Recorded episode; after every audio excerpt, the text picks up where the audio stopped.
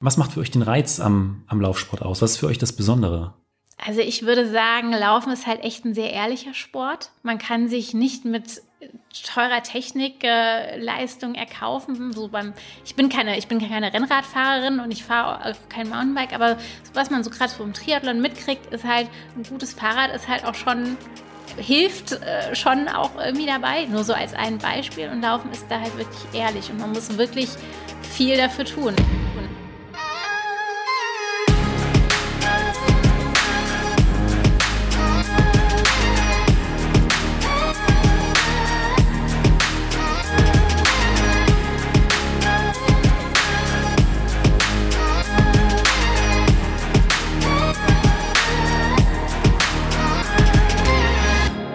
Der Leichtathletik-Podcast aus Frankfurt am Main.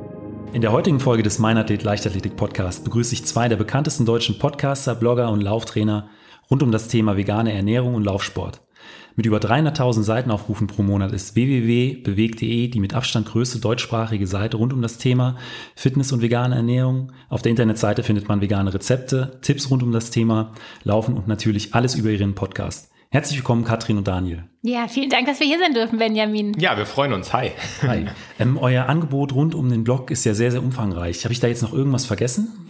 Also ich denke mal, es war schon eine sehr gute Zusammenfassung. Ähm, was mir noch einfallen würde, die Themen vegane Ernährung und Laufen, das sind so die Themen, mit denen wir natürlich damals gestartet sind und das ist auch nach wie vor der Kern von dem, was wir machen. Aber so mit der Zeit ähm, sind auch noch andere Themen dazugekommen. Also wir schreiben inzwischen und podcasten inzwischen über alles, was uns irgendwie so interessiert. Das heißt auch Minimalismus ist mal dabei, die Themen Nachhaltigkeit, alles, was wir so für uns auch entdecken, ähm, kann man auch auf unserem Blog jetzt entdecken. Also es ist jetzt nicht mehr so ganz so fokussiert nur noch aufs Laufen, nur noch aufs Vegan sein. Aber also ein bisschen breiter aufgestellt. Genau, ja. Mhm. Dann komme ich doch direkt zu meiner ersten Frage. Ähm, was würdet ihr jemandem sagen, der behauptet, vegane Ernährung Laufsport, das geht gar nicht? Dann würde ich erstmal sagen, ich sitze jetzt hier vor dir. Ich ernähre mich seit neun Jahren vegan. Ich laufe ja, im Schnitt 3000 Kilometer im Jahr, ähm, normalerweise so zwei Marathons und diverse Halbmarathons. Scheint anscheinend irgendwie nicht also scheint anscheinend doch irgendwie zu funktionieren. und ich bin ja auch nicht alleine ähm, und auch nicht nur Daniel. Wir haben, kennen ja ganz viele, viele Leute. Wir haben viele Leser, die das genauso machen.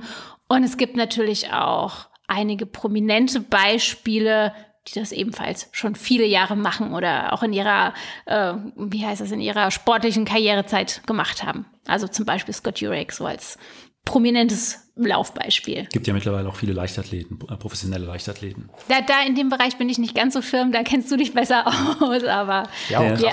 Kraftsportler ja. gibt es auch inzwischen, die die sich vegan ernähren. Also man sieht eben daran auch, dass, ähm, dass es eine ganze Bandbreite von Möglichkeiten gibt, äh, sich als Veganer zu ernähren, Sport zu machen. Also deswegen, ich würde die Frage beantworten, stimmt nicht. Ja, um es ganz kurz zu machen, ja.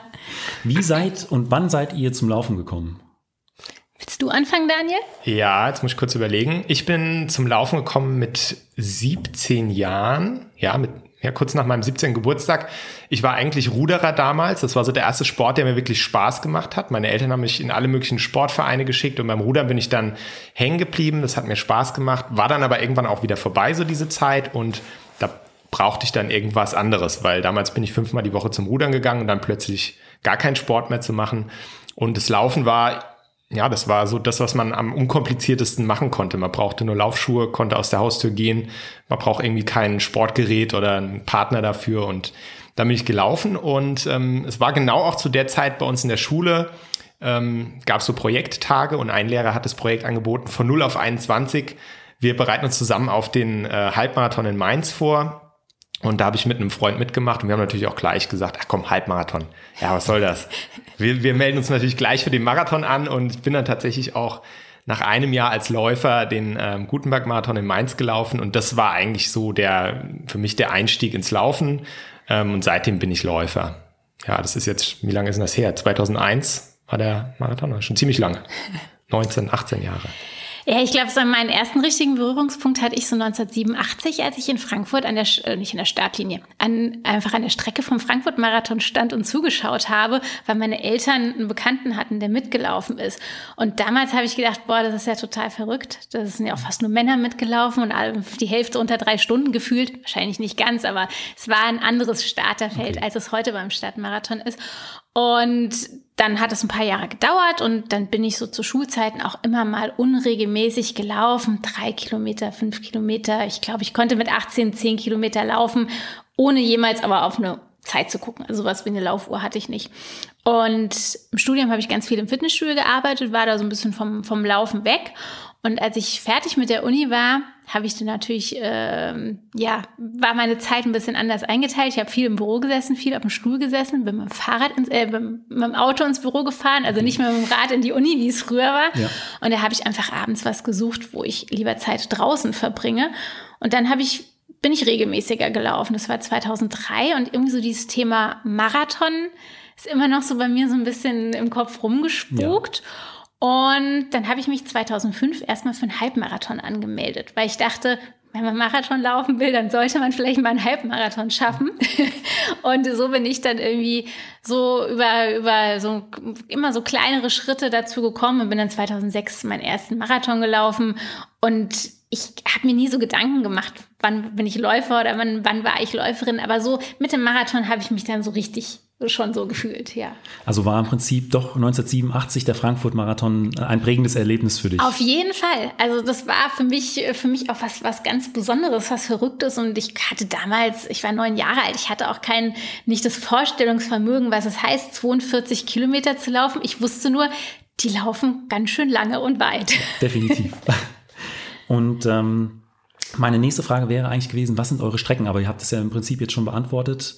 Äh, die Marathondistanz oder Ganz unterschiedlich eigentlich. Also das hat mal, hat sich auch in Phasen entwickelt, muss man sagen. Es war lange Zeit so, dass wir wirklich ganz klassisch, sage ich jetzt mal, als Marathonläufer unterwegs waren und dann den Frühjahrsmarathon gelaufen sind und dann im Herbst eben noch einen. Und dazwischen, ne, was man halt so als Marathonläufer macht, man 10 Kilometer Lauf, man Halbmarathon. Ähm, dann hatten wir auch eine Phase, wo wir wirklich Ultramarathons gelaufen sind, ähm, auch so diese Ultra-Trails in, äh, mit Höhenmetern und so weiter. Äh, das hat dann irgendwann wieder mehr aufgehört und ich bin jetzt aktuell tatsächlich in der Phase, wo ich schon länger jetzt gar keinen Marathon mehr gelaufen bin, ne, weil ich ne, irgendwann keine Lust mehr drauf hatte, muss ich ganz einfach sagen. Ich habe es zehn Jahre lang gemacht und es war immer so das Ziel, auf das man hingearbeitet hat und ich war, es war so ein bisschen überdrüssig. Ne? Ich brauchte mal was anderes und ähm, habe mir hab dann beschlossen, ich mache das jetzt erstmal nicht mehr und laufe eher kürzere Strecken. Dann haben wir jetzt auch bei uns in der Nähe den Parkrun, äh, der, den es irgendwann gegeben hat. Das ist ein kostenloser Lauf über fünf Kilometer, der wirklich jeden Samstagmorgen stattfindet in verschiedensten Parks in Deutschland. Ich glaube, inzwischen gibt es schon 25 Stück oder so. Und eben einen auch bei uns in Frankfurt im Nidderpark. Und da ja, war nochmal eine ganz andere Distanz. Also da kann man ja auch schnell laufen und ähm, das hat sich dann für mich so ein bisschen verändert, dass ich jetzt in den letzten ein, zwei Jahren eher so diese fünf Kilometer Läufe gemacht habe, zehn Kilometer Läufe, auch mal einen Halbmarathon. Ähm, ja, und erstmal den Marathon ein bisschen beiseite geschoben habe, äh, wobei es da auch vielleicht demnächst wieder in die Richtung gehen wird. so ganz kriegt man den, kriegt man den nie aus dem Kopf raus. Ist da was in der Planung? Ja, ja, es ist definitiv für nächstes Jahr wieder was geplant, ja. Bei mir ist es eigentlich ähnlich. Also ich würde auch, ich würde mal sagen, fünf Kilometer bis Marathon im Moment. Der Marathon ist halt schon immer eine Herausforderung. Also nicht nur der Lauf selbst, sondern auch die Wochen vorher, Training. Man muss auch die Zeit und den Kopf dafür finden. Wenn ich sagen müsste, was ist meine Lieblingsdistanz, dann wäre das, glaube ich, eher der Halbmarathon. Okay. Weil den kann man auch gut machen. Man, man macht sich auf dieser Strecke nicht komplett fertig. Das ist beim Marathon schon anders, bei mir zumindest so. Und man ist auch so danach äh, und auch so das, das Training, das kann man das kann man ganz gut auch mit allem unterbringen und man ist auch danach dann nicht irgendwie tagelang erstmal zerstört. Also so, aber Marathon ist halt doch immer noch was Besonderes, wo ich sage, das lohnt sich auch dafür, sich in den Wochen davor wirklich ins Zeug zu legen. Es ist, es ist mal was Besonderes, auch in so einer Startlinie zu stehen. Deswegen mache ich das schon auch gerne. Was ist die, ähm, was macht für euch den Reiz am, am Laufsport aus? Was ist für euch das Besondere? Also ich würde sagen, Laufen ist halt echt ein sehr ehrlicher Sport. Man kann sich nicht mit teurer Technikleistung äh, erkaufen. So beim, ich bin keine, ich bin keine Rennradfahrerin und ich fahre auch kein Mountainbike, aber was man so gerade vom Triathlon mitkriegt, ist halt ein gutes Fahrrad ist halt auch schon hilft äh, schon auch irgendwie dabei. Nur so als ein Beispiel und Laufen ist da halt wirklich ehrlich und man muss wirklich viel dafür tun. Und man steht, wenn man gerade bei einem großen Stadtmarathon startet, man läuft genau das gleiche Rennen wie die Weltspitze. Und das ist schon, ich finde das schon was Besonderes. Ja, wenn man weiß, okay, die sind natürlich irgendwie anderthalb Stunden oder mehr oder weniger, je nachdem, wie schnell man läuft im Ziel. Aber trotzdem, wenn, wenn man in Frankfurt läuft, dann ist halt auch schon jemand anders gerade vor einem auf dieser Strecke gelaufen. Ich finde das schon, das hat was. Also für mich ist es zum einen die, die Einfachheit, die hatte ich ja schon angesprochen, dass man eben so wenig dafür braucht und es auch überall machen kann und es auch nicht, also es braucht nicht viel Zeit. Ne? Also ich gehe aus dem Haus und kann laufen und habe dann die ganzen positiven Effekte des Sports, ja, für den Kopf, für den Körper. Ähm, es ist eine Zeit auf jeden Fall, wo ich unheimlich gut nachdenken kann und viele Ideen habe. Also ich glaube, 80 äh, Prozent der Ideen für bewegt äh, in den letzten Jahren kamen mir irgendwie beim Laufen. Ich bin nach Hause gekommen und gesagt, ey Katrin, ich hatte eine Idee, ja, so drüber sprechen. Ähm, ja, das auf jeden Fall. Und es ist ich war jetzt in der Schule nie ein besonders guter Sportler. Also Sport war so mein, das Fach, wo ich eigentlich eher die schlechteste Note immer hatte, also im klassischen Schulsport. Und im Laufen habe ich tatsächlich dann was für mich entdeckt, was ich ganz gut kann. Ne? Ich bin jetzt kein Spitzenläufer, aber ähm, ich bin jetzt nicht schlecht als Läufer. Ja, und auch so dieses Gefühl zu haben, was für sich entdeckt zu haben, wo man auch wirklich mit, mit Disziplin, mit Fleiß, ähm, mit dranbleiben besser wird und Erfolge, persönliche Erfolge erzielen kann, das ist halt auch sehr befriedigend. Ja. Und ich würde dann auch hinzufügen, man, bra man braucht wirklich nicht viel dafür. Also ich würde jetzt sagen, man braucht halt irgendwie ein T-Shirt und eine Hose und Schuhe. Es gibt Leute, die sagen, auf T-Shirt und Schuhe kannst du theoretisch verzichten. Ist eine Typsache, aber es ist doch sehr, sehr einfach und überschaubar, auch was die Kosten angeht. Das heißt, es ist jetzt keine große Hürde. Man braucht kein teures Equipment, um laufen zu gehen. Man, man, muss, sich, man muss nicht Mitglied in einem Verein sein, um laufen zu gehen. Und das finde ich ist halt auch was, es ist, ein, es ist theoretisch ein Sport für alle. Ja, egal von wo man kommt, äh, wo man trainiert. Also es ist wirklich eine, Die Hürden eine sind relativ gering. Sehr, ja. sehr schöne Sportart. Ja. Ich hatte es ja anfangs schon äh, erwähnt, ihr habt euch mit dem Blog ja sehr, sehr breit aufgestellt mittlerweile. Ihr seid ja auch Lauftrainer und ähm, veranstaltet auch Läuferreisen. Erzählt doch mal dazu ein bisschen was. Ja, ähm, also womit wir angefangen haben vor drei Jahren inzwischen schon, oder dreieinhalb Jahren, Anfang 2016, ähm, ein veganes Laufwochenende ins Leben zu rufen. Ähm, und zwar in Hanau in der Kräuterpension am Wald. Äh, klingt genauso toll, wie es ist. Ja, also wir haben noch eine ganz, ganz liebe, ähm, ja, die Heidrun, die macht das einfach wunderbar dort, führt dort ihre Pension. Sie kann unheimlich gut kochen und diese Wochenenden, die sind ähm, für uns immer eine großartige Zeit, weil wir dort eben auch unsere Leser und Hörer mal persönlich kennenlernen können. Und es ist halt, es sind drei Tage vollgepackt mit unglaublich leckerem Essen, mit Sport. Man inspiriert sich irgendwie auch gegenseitig. Jeder lernt von jedem was. Und es ist aber auch Zeit irgendwie da, sich auch mal zu entspannen und ähm, sich auszutauschen unter Gleichgesinnten. Und ähm, ich glaube, wir haben jetzt schon, jetzt steht uns gerade das 24. Laufwochenende schon bevor, was wir machen. Ähm, also die kommen super gut an und ähm, sind mit das Tollste eigentlich, was wir in den letzten Jahren so ins Leben gerufen haben. Sie machen uns wahnsinnig viel Spaß.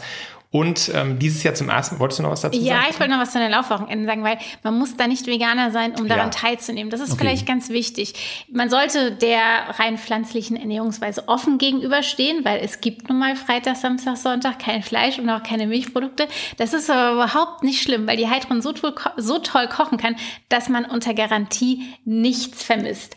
Und äh, für Leute, die sich nun mal vegan ernähren oder die gerne in die Richtung gehen wollen, die lernen da halt auch eine ganze Menge, was die Ernährung angeht, was das Kochen angeht, einfach auch durch den Austausch. Und für Leute, die sich vegan ernähren, ist es mal ganz toll, wenn man irgendwo hinfährt, Gleichgesinnte trifft, was Daniel ja. schon gesagt hat. Also auch Läufer, auch Leute, die sich für die Ernährung interessieren. Und man muss drei Tage nicht nachfragen, ist da Käse drin? Ist da Milch drin? Kann ich das essen? Also das ist, das kann man sich vielleicht, wenn man nicht in dieser Situation ist, nicht so gut vorstellen. Aber für viele ist das so ein, ein, so ein Aufatmen und einfach mal sagen, toll, ich kann, ich kann zu einem Buffet gehen und ich kann alles essen. man kennt das manchmal halt länger schon. Man, man nicht, muss halt, ja. und man muss auch nicht äh, die ganze Zeit über dieses Vegan-Thema reden, ne? weil wenn man so der Veganer in einem nicht veganen Umfeld ist, dann kommt es halt immer irgendwann zur Sprache, ist ja auch ganz normal. Und da die Leute denken vielleicht, wir sitzen da und reden die ganze Zeit über, über vegan und so, aber das ist gar nicht so. Ne? Also eben gerade mal nicht auch mal ganz normal sein. Also wir hatten schon häufiger auch Leute, die gar nichts mit vegan am Hut hatten dort, ähm, waren wir dann selbst teilweise überrascht, wie kommt ihr denn hierher? Ja, aber denen hat es auch immer super Spaß gemacht und wichtig ist eben, dass man da offen ist und ähm, auch jetzt nicht mit dem mit der Idee hingeht, da die ganze Zeit irgendwie mit den Leuten dort zu streiten, weil da haben, hat da keiner Lust drauf. Ja, ne? das glaube ich. Genau und ja und äh, seit diesem Jahr, das haben wir dieses Jahr zum ersten Mal gemacht, eine ähm, vegane Wander- und Yoga-Woche nenne ich es jetzt mal im Allgäu haben wir angeboten. Das machen wir auch nächstes Jahr wieder, wo wir einfach ein bisschen mehr Zeit haben in einer tollen Umgebung, auch wieder mit sagenhaft leckerem Essen. Ähm, Katrin macht gerade die Ausbildung zur Yogalehrerin und ich bin Wanderführer auch. Ähm, und da geht es also weniger ums Laufen, weil es dort sehr hügelig ist und mehr so um die Zeit in der Natur, auch wieder mit gutem Essen, ein bisschen aktiv sein. Ähm, genau. Und äh, ja, das macht sehr, sehr viel Spaß auf jeden Fall, diese Reisen. Und das kann man einfach über eure Internetseite buchen oder wie läuft das dann ab? Genau, wir haben, ähm, schicken wir dir vielleicht den Link oder beziehungsweise unter www.bewegt.de slash Laufwochenende kommt man auf jeden Fall zu den Laufwochenenden. Und wir machen die ja so etwa sechs, sieben Mal im Jahr. Im Moment hier ähm, in Hanau, vielleicht finden wir auch noch mal eine weitere Location, aber im Moment ähm, müsste man hier Ja. ins schöne Rhein-Main-Gebiet kommen. Ja, es gibt eine, es gibt eine Infoliste, die man auf der Seite findet. Da kann man sich eintragen, unverbindlich natürlich, ähm, weil die wirklich immer unheimlich schnell ausgebucht sind. Und wir schicken auch eigentlich die Info, dass jetzt eine Anmeldung wieder ein neuer Termin da ist, nur an diese Infoliste. Ähm, das heißt, wenn man da Interesse, Interesse ist, am besten dort eintragen, sonst verpasst man das einfach. Und dann ist es wieder weg, die Plätze. Und ähm, sind das dann erfahrene Läufer, die daran teilnehmen, Laufanfänger oder kann man das gar nicht so äh, pauschal sagen? Es ist sehr gemischt. Wir sagen, bei dem Laufwochenende sollte man schon acht Kilometer am Stück gut laufen können, wobei das Tempo zweitrangig ist. Wir sind ja zu zweit, das heißt, wir bilden in der Regel zwei Laufgruppen. Da gibt es dann eine, die ist ein bisschen schneller und eine, die ist eher ein bisschen gemütlicher unterwegs. Wir können vorher nicht sagen, wie schnell wir laufen, weil das natürlich vollkommen von den Teilnehmern abhängt. Also wir hatten schon alles dabei, also wirklich sehr, sehr, sehr flotte Läufer und auch Leute, die ähm, die, die acht Kilometer gelaufen sind, aber das war dann auch so eine, so eine Grenze. Aber wir haben bisher immer einen guten Weg gefunden, dass jeder auf seine Kosten gekommen ist. Es muss auch keine Angst haben, dass er irgendwie alleine im Wald zurückbleibt, weil einer von uns läuft immer hinten. Das ist auch unser, unser Anspruch daran, dass sich niemand als langsamster Läufer oder so fühlen muss. Also wir, das ist eine Gruppe und in der Gruppe muss man immer Rücksicht nehmen und bei uns müssen halt eher die Schnelleren Rücksicht nehmen auf die Langsameren. Also geht es mehr um das äh, gemeinsame Zusammensein als um den, den Wettkampfgedanken. Genau, auf, auf gar keinen Fall gibt es einen Wettkampfgedanken dort. Ja, es ist wirklich ein gemeinsames Wochenende. Kein, kein Trainingsbootcamp. Also mit der Vorstellung sollte man auf keinen Fall hingehen. Wir bewegen uns viel, aber äh, ja, ich glaube eben für jemand, der sowas sucht, da gibt es andere Angebote. Ähm, ich hatte ja eben schon die Laufanfänger angesprochen. Ihr seid ja Lauftrainer. Was sind so die größten Fehler, die Anfänger immer wieder begehen aus, aus eurer Sicht? Äh, soll ich mal? Ja, fang mal ich an, Fang mal an ja. ja. Also ich denke, der größte Fehler ist, ähm, nicht lange genug dran zu bleiben. Ja, weil es ist ja ganz normal, dass am Anfang, klar, es gibt die Läufer, die laufen los zum ersten Mal und merken, das ist mein Sport und alles ist ganz leicht und wie wunderbar und ich kann meinen Gedanken freien Lauf lassen und ich mache schnell Fortschritte.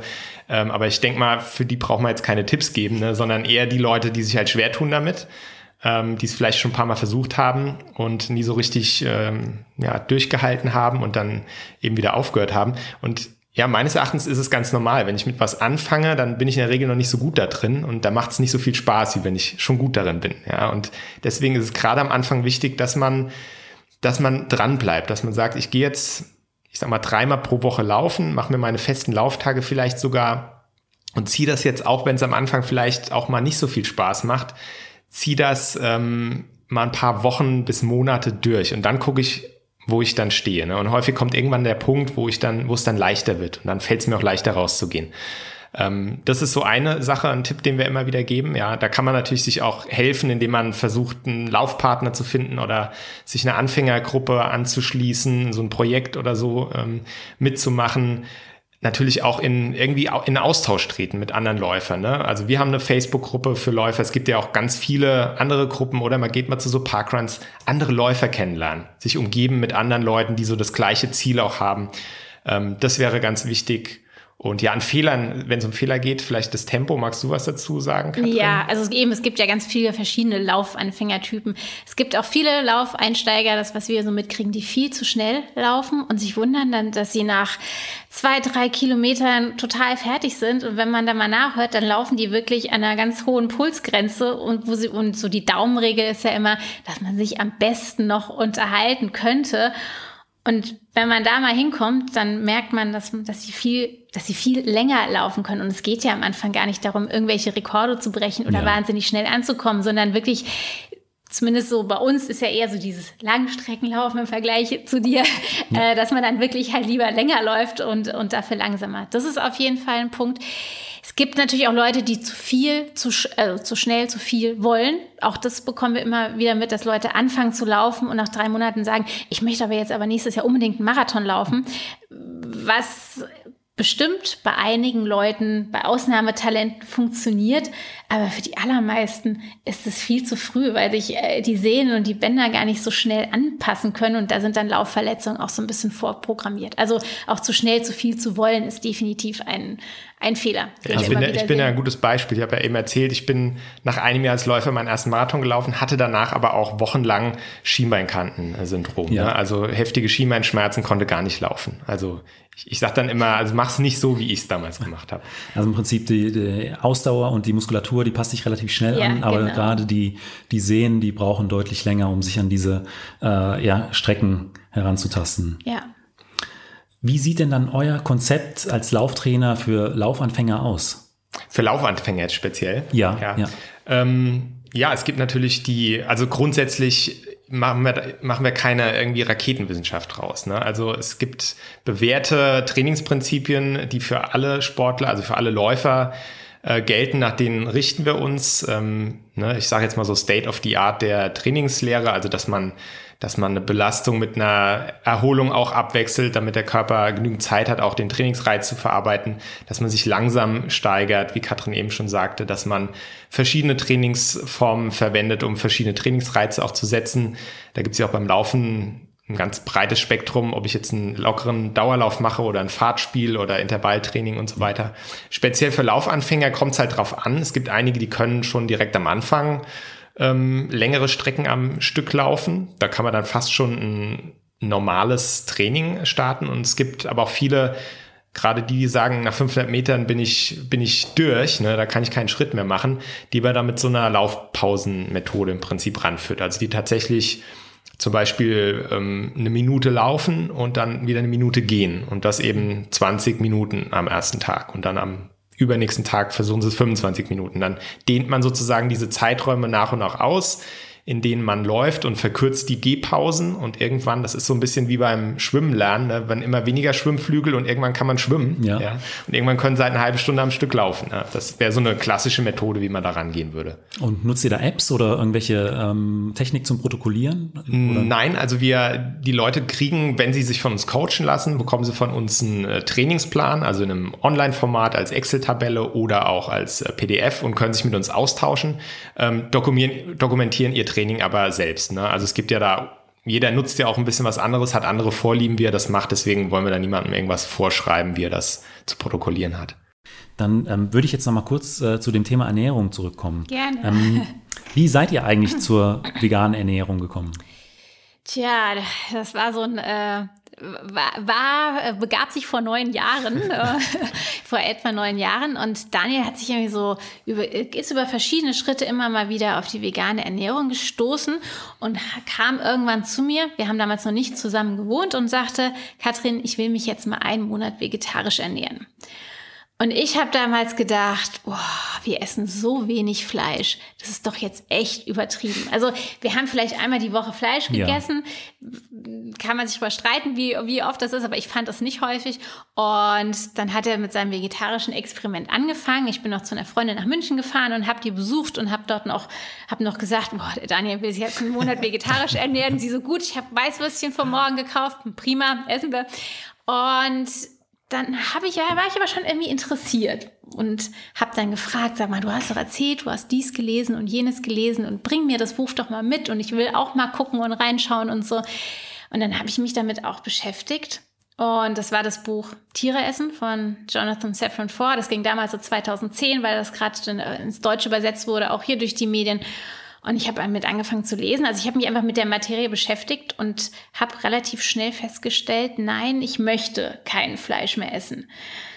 Und so hat sich das irgendwie entwickelt. Auch dieses Thema vegan war damals nie geplant, ja. aber je mehr man irgendwie liest, und wir sind damals dann mit ganz vielen Büchern und Filmen in Kontakt gekommen und man fängt ja hier, das ist immer, wenn, wenn so ein neues Thema auf einen einstößt, dann fängt man an zu lesen und kommt von Hölzchen über Stöckchen, so dieser, ich sag mal, manchmal so, wie man ist auf einer Wikipedia-Seite, will einfach nur eine Sache lesen und dann kommt man über einen Link immer weiter. Ja. Und so war das irgendwie bei uns auch.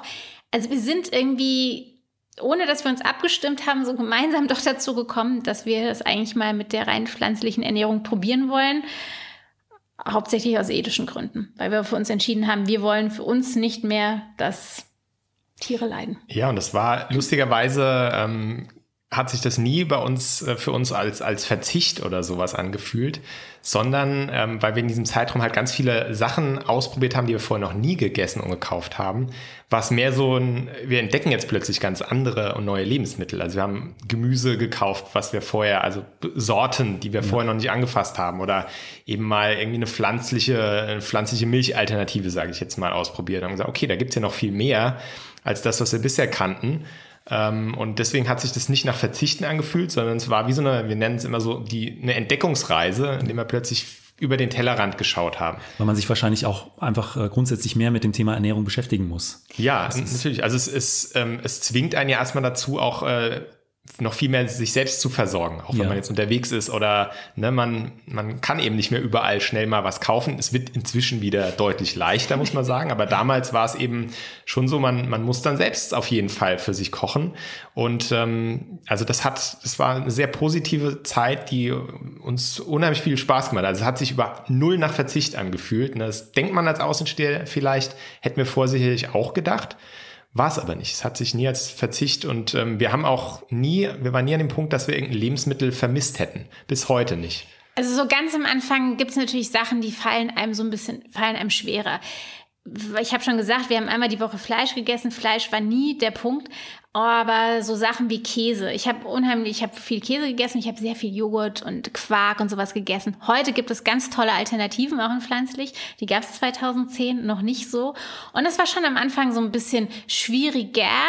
Ähm, oder wenn man dann auch gesehen hat, ja, jetzt gibt's irgendwie Schokolade im Büro und äh, andere essen die. Aber da wir, wir wussten, wo, warum wir das machen. Und dann, dann nimmt das auch irgendwann ab und auch der Appetit auf bestimmte Geschmäcker nimmt irgendwann ab. Deswegen, das hat schon vielleicht so eine Zeit lang gedauert, dass man so, so, also einfach ein paar Wochen, dass man das eine oder andere vielleicht am Anfang doch so ein bisschen vermisst hat, aber das sowas nimmt auch ab. Also auch so die Erinnerung an so einen Geschmack ja. oder so nimmt ab und irgendwann lernt man, wie Daniel gerade schon gesagt hat, so viel Alternativen kennen, dass man jetzt einen Käse auch nicht mehr vermisst.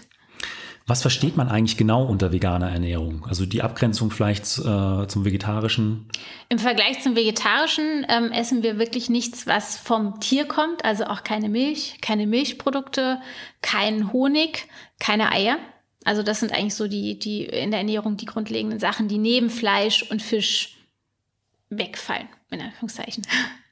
Und ähm, welche Vorteile im Bezug auf den Sport seht ihr äh, durch die vegane Ernährung? Würdet ihr sagen, da habt ihr einen Vorteil draus? Also das ist eine Frage, die einem immer wieder gestellt wird. Okay. Ähm, ja, die hört man natürlich häufig, ne? weil es, es denken, glaube ich, auch viele Leute von uns, dass wir das in erster Linie aus gesundheitlichen Gründen oder als Sportler, um unsere Leistung zu verbessern, gemacht haben. Aber wie Katrin schon sagte, unser ursprünglicher Antrieb war, ähm, war ein ethischer Antrieb. Ne? Und ist es immer noch. Und ist es immer noch. Ne? Also wir sind keine, jetzt keine Veganer, weil wir jetzt denken, das ist, wir wollen jetzt irgendwie gesünder sein oder mehr sportliche Leistungsfähigkeit haben. Aber ähm, klar, wenn man sich jetzt einfach mal so mit auseinandersetzt, was ist eigentlich eine gesunde Ernährung, da kommen immer wieder bestimmte Dinge. Ne? Man sollte möglichst viel Gemüse essen, Vollkornprodukte essen, Hülsenfrüchte, Nüsse, also gesunde Fette in Anführungszeichen. Und es kommt auch immer wieder, dass man dass zum Beispiel rotes Fleisch jetzt nichts ist, was man jeden Tag auf dem Teller haben sollte, wenn es jetzt einem nur um die Gesundheit geht. Ja. Ne?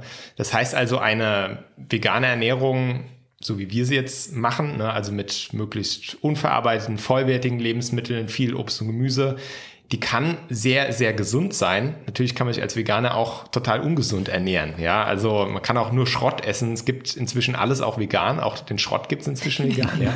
ähm, aber wir sagen auch, man kann auch, also auch als Fleischesser gibt es Varianten, wie man auch gesund leben kann. Und deswegen würden wir auch gar nicht unbedingt sagen, man hat jetzt als Veganer ähm, sportliche Vorteile. Man hat dadurch, dass man sich gut und ausgewogen und gesund ernährt, hat man eine gute Basis als Sportler. Ja, und so sehen wir es eher. Das heißt, ähm, ja, man, die vegane Ernährung, die gibt einem ausreichend Eiweiß, so kann man sie gestalten. Es sind viele hochwertige Kohlenhydrate drin und äh, viele Nährstoffe. Und das sind ja genau die Dinge, die man als Sportler braucht, egal ob ich jetzt Läufer bin oder als, ähm, oder als Kraftsportler. Da wird sich vielleicht so ein bisschen die Verhältnisse von Eiweiß zu Kohlenhydraten nochmal verschieben. Ähm, aber im Großen und Ganzen sagen wir auch, es gibt für uns keinen Unterschied zwischen einer gesunden Ernährung für Sportler und für Nichtsportler. Eine okay. gute Ernährung ist eine gute Ernährung und ich möchte, dass meine Ernährung so ist, dass sie mich bei dem, was ich tue, bestmöglich unterstützt ähm, und natürlich muss es auch gut schmecken. Ja, und wir haben für uns tatsächlich diese dieses, diese Kombination gefunden in der veganen Ernährung. Ich glaube, wir können aber schon sagen, dass wir uns heute besser ernähren als vor zehn Jahren, ja. weil wir nun wirklich, obwohl ich bin ja Ernährungswissenschaftlerin, ich habe ja auch ganz, ganz viel gelernt, ähm, aber trotzdem, genau wie die Ärzte, die rauchen, habe ich halt auch Sachen gegessen, wo ich heute sage, äh, musstest du wirklich jahrelang äh, helle Nudeln mit Fertigpesto essen? Ähm, und wir haben einfach damals angefangen, uns nochmal ganz anders mit der Ernährung zu beschäftigen. Wir essen heute fast nur Vollkornsachen, gar nichts, also wirklich helle Sachen, helles Mehl ist, ist die Ausnahme, halt beim Kuchen oder sowas. Wir essen fast täglich Hülsenfrüchte, also hochwertiges pflanzliches Eiweiß. Wir essen viel mehr Gemüse und auch sowas wie Nüsse und so äh, hat einen ganz anderen Stellenwert. Das heißt, wir ernähren uns heute wirklich besser. Das hätte man auch erreichen können ohne vegane Ernährung. Aber bei uns war das halt einfach so ein Turning Point, wo wir uns nochmal ganz anders mit der Ernährung für uns selbst beschäftigt haben. Ich glaube auch, das ist so ein Punkt, dass man sich damit äh, wirklich auseinandersetzt. Also wenn ich zurückdenke an äh, meine sportliche Laufbahn, am Anfang habe ich mich wirklich unglaublich schlecht ernährt und ähm, äh, irgendwann habe ich dann auch äh, eine Ernährungsberaterin aufgesucht mhm. und ähm, man beschäftigt sich dann ab so einem Punkt, auch jetzt als Nicht-Veganer, mehr mit dem Thema Ernährung und ich glaube, das bringt es dann einfach mit sich, dass mhm. die Ernährung dann äh, besser wird, wenn man weiß, was man davor eigentlich für einen Schrott gegessen hat und was man seinem Körper damit an, angetan hat. Mhm. Ja, es, ist, es macht ja auch irgendwie, es tut ja einfach auch gar nicht mal unbedingt für den Körper, auch für den Kopf ist es einfach was ja. Gutes. Ja, wenn man, es ist ja, der Körper ist ja auch so ein Motor, ja, und äh, wenn man sich anguckt, dass es Leute gibt, die für ihr Automotorenöl mehr Geld ausgeben als für ihr Pflanzenöl, ja. was, sie, was sie essen, dann muss man sich echt mal fragen, was einem der eigene Körper wert ist. Ja. ja, Deutschland ist generell auch ein Land im internationalen Vergleich, wo die Leute sehr wenig Geld für Lebensmittel ausgeben. Ne? Das heißt, es hat keinen besonders hohen Stellenwert, gute Ernährung. Ähm, wobei wir auch immer wieder dazu, dazu sagen, wir sind auch keine also keine irgendwie so Health Foodies oder Clean Eating Fanatiker oder sonst was nenne ich jetzt mal.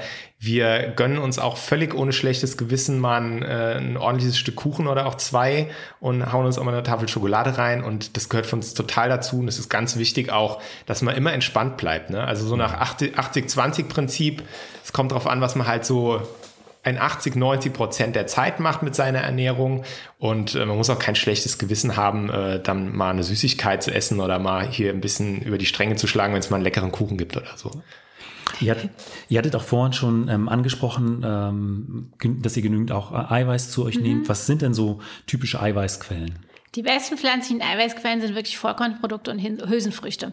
Und wir kochen ganz viel nach der A Grain, A Green and a Bean Formel. Das heißt, wir versuchen in Hauptgerichte ähm, eine, ein Getreideprodukt, also Grain, dann Green, irgendwie Gemüse und äh, Bean eine Hülsenfrucht einzubauen. Und so hat, haben wir eigentlich immer schon auch einen guten Mix ähm, und da ist auf jeden Fall immer viel Eiweiß drin. Und ähm, das Thema Nahrungsergänzungsmittel, spielt das bei euch eine Rolle oder? Ja, also in was man als Veganer auf jeden Fall nehmen sollte, ist Vitamin B12, okay. weil das äh, in pflanzlichen Lebensmitteln nach heutigem Kenntnisstand nicht in einer für den Körper verwertbaren Form enthalten ist. Ja, ähm, das heißt, wir nehmen Vitamin B12 ähm, das ist aber völlig unkompliziert auch. Ne? Da gibt es also, ob man sich da jetzt Tropfen oder eine Kapsel schluckt oder sowas, das ist ganz, äh, ganz einfach, das zu supplementieren. Das lassen wir auch regelmäßig, sagen wir einmal im Jahr so ein kleines so ein Blutbild, wo man das dann zusätzlich noch machen lässt, um einfach sicher zu gehen, ja. dass man da im grünen Bereich ist. Ansonsten nehmen wir in den dunklen Monaten Vitamin D, also von, was sagen wir so, Anfang Oktober bis Ende März nehmen wir Vitamin D, weil wir hier halt in Deutschland in einer Gegend leben, in Breitengraden, wo nicht genügend Sonneneinstrahlung im Winter da ist, dass wir das über die Haut ausreichend bilden können. Und man ist ja im Winter auch in der Regel nicht irgendwie mit freiem Oberkörper draußen unterwegs.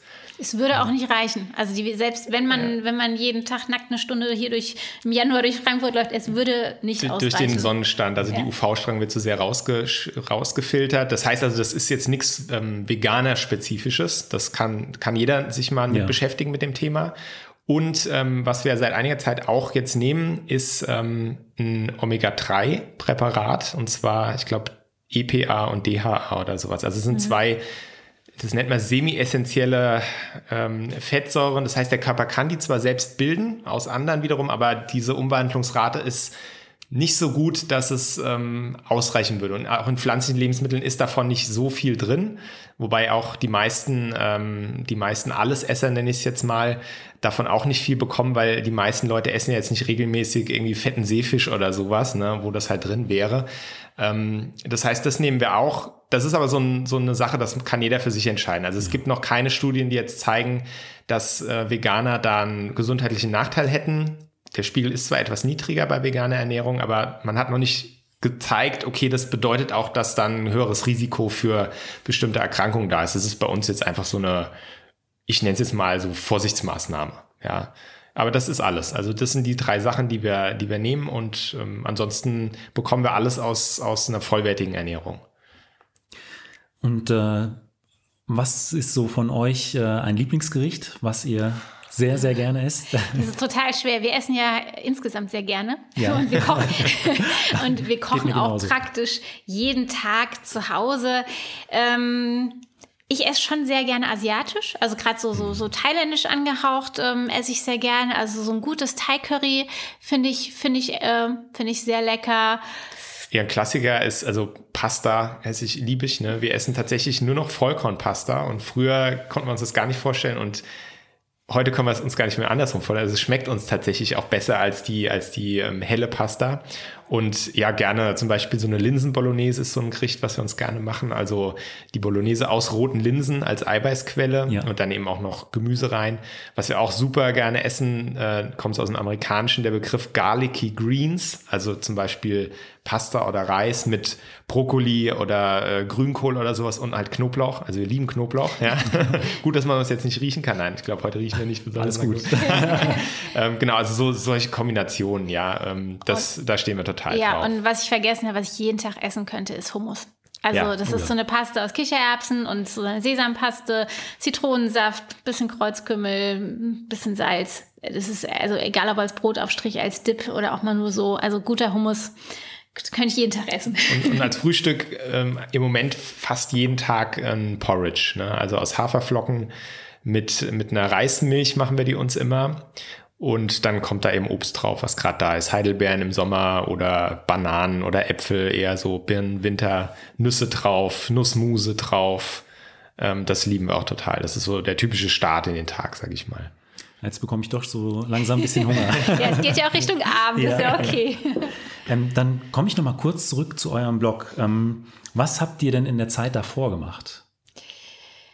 Ähm, also ich habe, ich habe nach dem Abi Ernährungswissenschaften studiert. Ich bin Diplom-Ökotrophologin. Dann habe ich, ich überlege gerade einige Jahre, so sechs Jahre in PR- und Werbeagenturen gearbeitet, immer so mit dem Fokus auf entweder äh, Lebensmittelbranche oder Pharmabranche.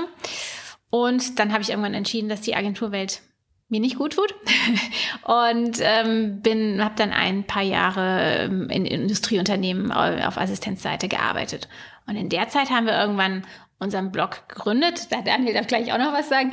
ähm, aber wir haben das, das, wir haben diesen Blog gegründet nie mit dem Ziel, uns damit mal selbstständig zu machen. Das war viele Jahre und so war auch der Beginn. Das war ein Hobby, was wir nebenbei gemacht haben.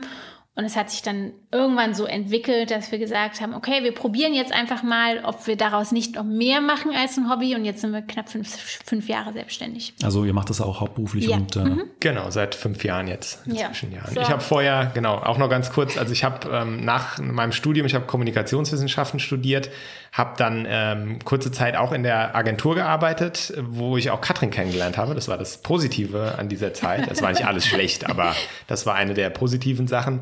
Dann habe ich noch ähm, ja, etwa drei Jahre in einem Marktforschungsunternehmen gearbeitet, so ein mittelständisches. Wir haben also so Kundenbefragungen und Mitarbeiterbefragungen, äh, Mitgliederbefragungen gemacht. Das war auch sehr schön.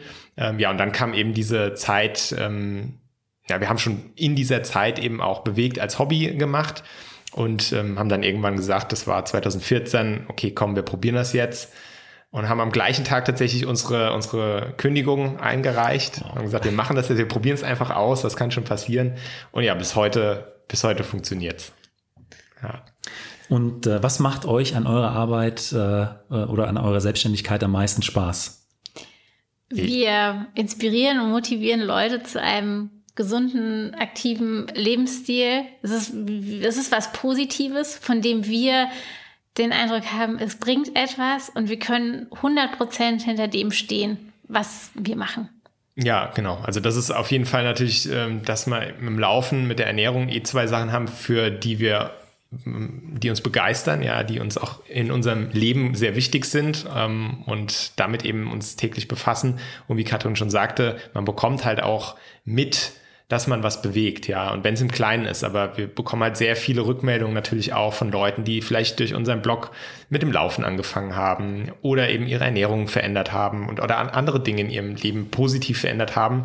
Ähm, und wenn man solche Rückmeldungen bekommt, ähm, bekommt man ja in einem, in einem Job manchmal nicht so, ne, dass man nicht weiß, so was, was mache ich hier eigentlich und, und was bewege ich und habe ich überhaupt, hat es einen Effekt, die Arbeit, die ich hier reinstecke? Und es ist bei uns jetzt aktuell halt ganz anders, weil wir fast jeden Tag sehen, was das, was wir tun, bewegt, ja, bei anderen. Das ist sehr, sehr befriedigend auf jeden Fall. Und äh, was sind eure Pläne für die Zukunft? Ähm, jetzt, äh, was, was, was bewegt betrifft. Ja. Ja. Ähm, ja, also wir haben, wir haben ja jetzt schon in den letzten Jahren, es ist unheimlich viel passiert. Es ist eine riesige Gemeinschaft von, von Leuten, die sich eben für diese Themen Fitness, Laufen und vegane Ernährung und veganes Leben interessieren. Und das möchten wir natürlich weiter wachsen lassen. Das ist eigentlich so das größte Ziel, dass wir weiter diese Menschen zusammenbringen, ähm, eine Gemeinschaft entstehen lassen und auch nach außen natürlich zeigen, dass vegane Ernährung und Sport, sei es jetzt Hobbysport, aber auch ambitionierter Sport, ähm, gut zusammenpassen, dass es keine Mangelernährung ist, dass wir auch keine keine Freaks oder so sind. Das ist uns auch immer wichtig zu zeigen. Wir sind ganz normale Menschen. Ja, wir laufen auch nicht die ganze Zeit irgendwie durch die Gegend und tun so, als wären wir besser als andere. Wir sind auch nicht perfekt und auch das ein bisschen zu vermitteln, so ein bisschen diese vegane Lebensweise auch in die Mitte der Gesellschaft, sage ich mal, zu bringen. Wir sind ganz normale Leute und wir freuen uns, wenn wir andere damit anstecken können, ins Gespräch kommt. Ja, und das möchten wir auch in Zukunft einfach weitermachen. Ja, sehr schön. Dann komme ich jetzt äh, zu fünf Fragen, die ich allen meinen Gästen bisher gestellt habe. Ähm, bei den äh, Leichtathleten ein bisschen abgewandelter Form als jetzt bei euch.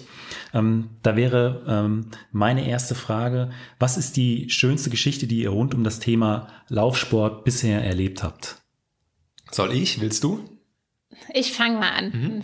Ich hoffe, wir haben jetzt nicht genau an das Gleiche gedacht. Wir haben, ähm, es gibt ja in Frankfurt den Frankfurter Grüngürtel. Das ist Ja. so ein Weg rund um Frankfurt, der ist 65 Kilometer lang. Und im Jahr 2013 sind wir gemeinsam 65 Jahre geworden und wir wollten das irgendwie gebührend feiern euch und, gut gehalten. und haben damals gedacht, so, wir, wir laufen jetzt einfach mal, wir nehmen uns einen Tag Zeit und laufen diesen Frankfurter Grüngürtel äh, äh, um Frankfurt herum darauf. Und dann haben wir gedacht, komm, wir fragen einfach noch ein paar Leute, ob sie nicht auch Lust haben. Und am Ende waren wir acht Leute, die wirklich den kompletten Weg gelaufen sind, acht, die Teilstücke gelaufen sind und vier, die mit dem Fahrrad noch nebenher gefahren sind. Wir hatten einen großartigen Tag. Wow, das Ja. war beeindruckend. Das war wirklich toll. Ähm, Es, es gibt, weil wir jetzt auch schon so lange laufen, gab es schon so viele Highlights. Also jetzt ein äh, positiver Moment ähm, fällt mir auf jeden Fall ein. Wir, unser Lieblingslauf ist der Brüder Grimm-Lauf. Das ist hier ein Etappenlauf von Hanau nach Steinau. Ähm, 82 Kilometer in drei Tagen. Den machen wir jedes Jahr mit seit acht Jahren. Das ist einfach so ein tolles familiäres Event auch.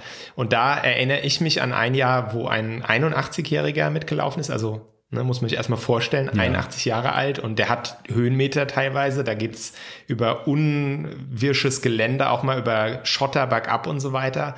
Und der ist tatsächlich halt diese 82 Kilometer in drei Tagen gelaufen und kam dann auch bandagiert ins Ziel, weil er gestürzt war auf der letzten Etappe, aber hat sich da richtig durchgekämpft.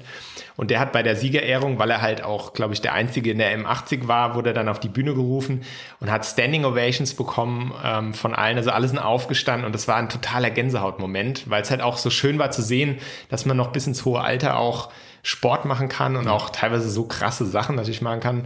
Und äh, das gibt mir dann immer ein bisschen Hoffnung, dass ich es vielleicht auch bis ins hohe Alter schaffe, Sport zu machen und gesund zu bleiben, ja. Und vielleicht auf der anderen Seite ein Moment, wo ihr gedacht habt, äh, das darf doch nicht wahr sein? Ja, äh, da fällt mir auf jeden Fall was ein. Ähm, immer wenn ich irgendwo bei einer Laufveranstaltung durch die Natur äh, Müll sehe, die den Läufer wegschmeißen. Also sei es jetzt irgendwie essen Gelpäckchen oder ein Riegel und ähm, lass ihn da im Wald fallen. Das finde ich total merkwürdig, weil, also wir haben es wirklich mal gesehen in einem, bei einem Ultra-Veranstaltung in, in den Alpen war das sogar, beim Karwendelmarsch.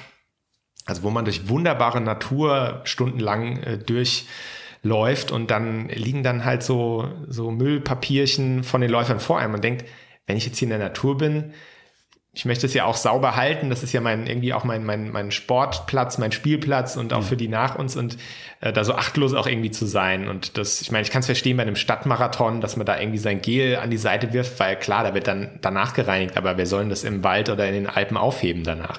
Also das fand, das war für mich so ein Moment, wo ich sage, das gibt's doch nicht. Ne?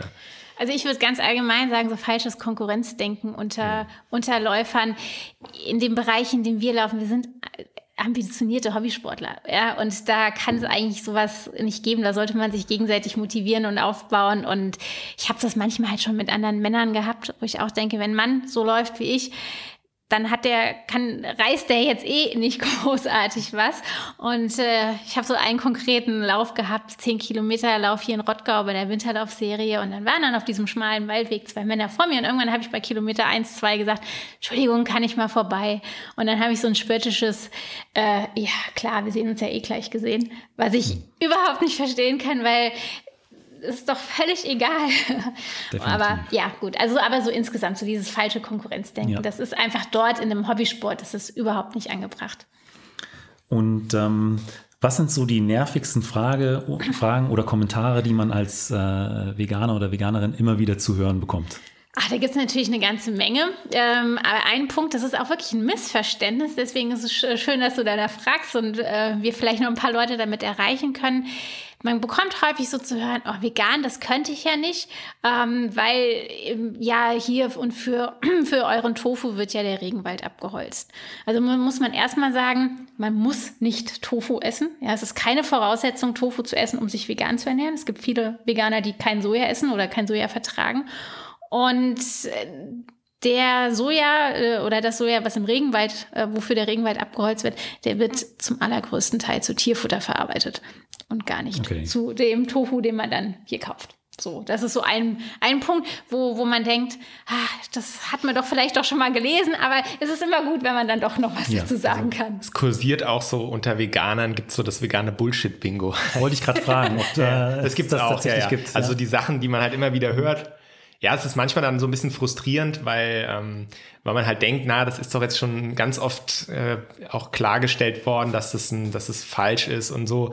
Aber es, ähm, ja, es trägt sich halt immer weiter dann solche Missverständnisse. Und deswegen versuchen wir auch, es aus dem Weg zu räumen, ja. Und ähm, ja, gen also generell, äh, was auch häufiger mal kommt, so dieses, ja, klar, du bist vegan, aber guck mal, du fliegst ja auch oder du hast ja jetzt auch hier ein Smartphone und irgendwie da mit äh, Kinderarbeit und so. Und da muss man halt immer klarstellen, niemand ist perfekt und es geht uns, es ist kein Wettkampf, ne? Wer ist jetzt hier irgendwie vegan und das ist besser als jemand anderes? Es ist einfach nur was, was wir für uns für richtig halten und entdeckt haben und wir sind auch auf einem Weg. Und es gibt viele Punkte, wo wir noch äh, auf jeden Fall Luft nach oben haben, wo andere schon weiter sind, ja.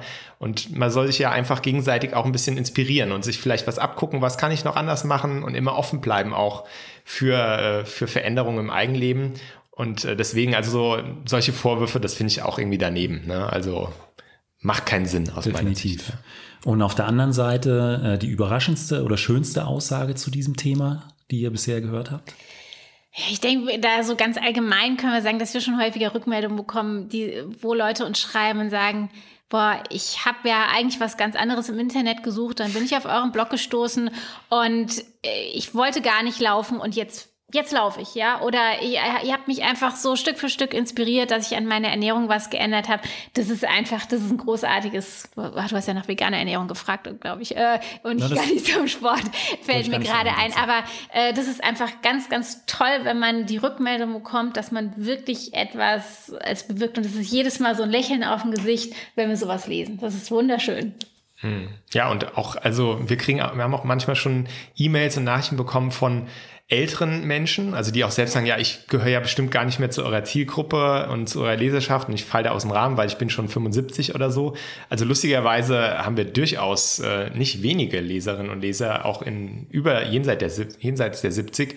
Und auch da, dass es da Menschen gibt, die auch zum Beispiel mit diesem Vegan-Thema mit Mitte 70 oder Anfang 70 noch ihre Ernährung verändern und, und so, solche Gewohnheiten verändern. Ja. Das finde ich immer schön. Also so wirklich beweglich bleiben, vom Kopf her auch für Neues offen bleiben, auch bis ins hohe Alter, das freut mich immer dann auch. Ne? Und auch jetzt zu sehen, ähm, hat man jetzt auch beim Laufwochenenden häufiger mal ganz junge Menschen, die jetzt auch ganz anders denken. Ist ja aktuell auch hier mit äh, Fridays for Future. Die, die sind irgendwie ganz anders drauf. Ich habe dieses Thema mit Mitte 20 für mich entdeckt und dann kommt da eine, eine 15-, 16-Jährige und sagt, ja hier, äh, ähm, sag mal, fliegt ihr eigentlich? Warum? Warum macht ihr das und so? Und also die da ganz viel kritischer auch sind und schon viel weiter, als ich es damals war. Und das macht einem dann auch Hoffnung für die Zukunft irgendwie. Und was würdet ihr jungen Sportlern oder jungen Menschen äh, mit auf den Weg geben wollen? Auf jeden Fall, dass unserer Meinung nach für einen, auf jeden Fall für einen Hobbysportler, aber auch für Leistungssportler ähm, man nie vergessen darf, dass es auch Spaß machen soll. Also der Spaß sollte im Mittelpunkt stehen, ähm, weil wenn es keinen Spaß macht, dann kann ich auch als Leistungssportler nicht langfristig dranbleiben. Ähm, das heißt, immer überlegen, wie kann ich, äh, warum mache ich das eigentlich und ähm, ja, das ist aus meiner Sicht das Wichtigste, den Spaß erstmal in den Vordergrund stellen. Alles andere kommt dann hinten dran. Ja. Und ich würde noch ergänzen, so dass man das, was man eben macht, dass man das nicht als selbstverständlich ansieht, dass man einfach gesund ist, dass man äh, die Zeit und vielleicht auch in einem Land lebt, in dem man, in dem man dann so äh, Sport machen kann und trainieren kann. Das ist für uns, äh, die hier in Deutschland leben, äh, wir, wir nehmen das so hin, aber das ist einfach auch nicht selbstverständlich. Vielen Dank für dieses Interview. Danke dir. Danke, dass wir dabei sein durften. Hat Spaß gemacht. Fand ich auch. Wenn ihr mehr über die beiden erfahren wollt, schaut doch einfach auf ihre Internetseite www.bewegt.de vorbei. Den Link dazu und zu ihrem Podcast findet ihr in den Shownotes dieser Folge und auf meiner Internetseite www.meinathlet.de.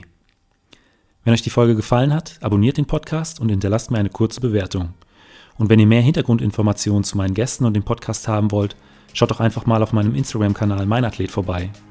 Mein Name ist Benjamin Brömme, vielen Dank für eure Zeit und bis zum nächsten Mal.